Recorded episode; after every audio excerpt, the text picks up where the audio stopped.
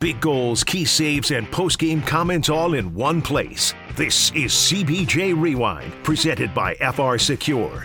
Here's your host, Dylan Tyre. Last night, the Columbus Blue Jackets improved to 7 10 and 1 on the season, winning a big one 5 3 over the Florida Panthers at Nationwide Arena. The Blue Jackets found themselves behind 1 0 7 minutes and 52 seconds into the first period when Matthew Tkachuk tipped in a Gustav Forsling slap shot. The Blue Jackets answered back at 11:21 when Yegor Chinakhov picked off a Panthers pass and went down the ice, scoring his third goal of the season.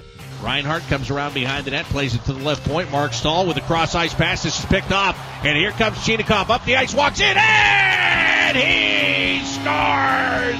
Bartender, pour me a Jaeger bomb!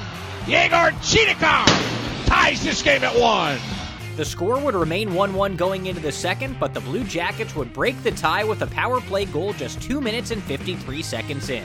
Back out to Bjork, who plays it left side to Johnny Gaudreau. Johnny will drag it along that blue line and pass it back over for Kent Johnson on the half wall. Johnson in with a shot, and he scores!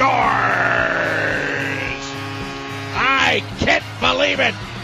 Kent Johnson puts the Blue Jackets on top 2 to 1.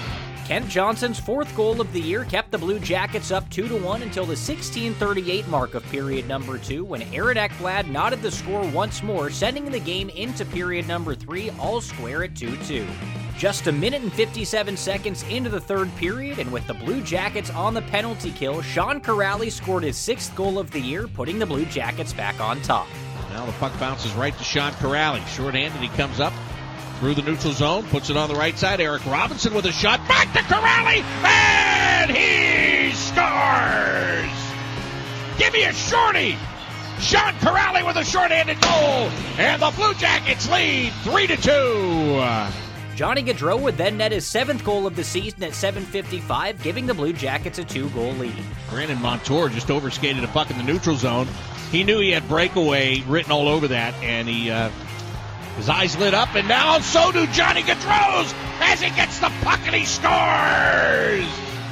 Johnny winds up with a loose puck in the left wing circle, whips it by Bobrovsky, and the Blue Jackets lead four to two. Oh, Johnny, be good. With only a minute and 49 seconds left in regulation, the Blue Jackets would score their second power play goal of the game when Johnny Gaudreau set up Boone Jenner on the doorstep. Bemstrom keeps the puck alive.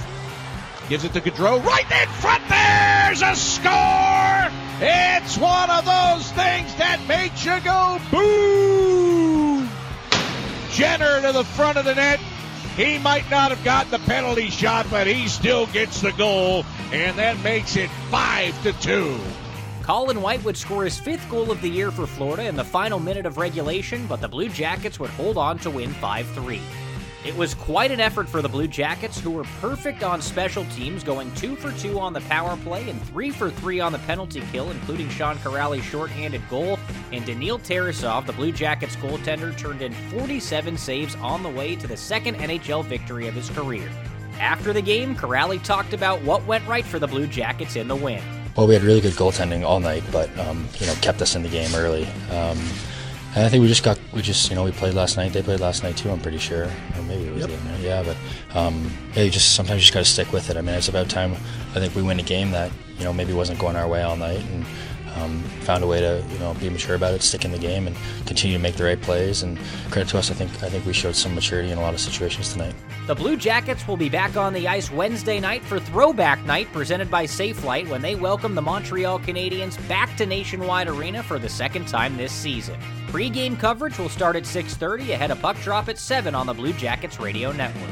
With CBJ Rewind, I'm Dylan Tyre.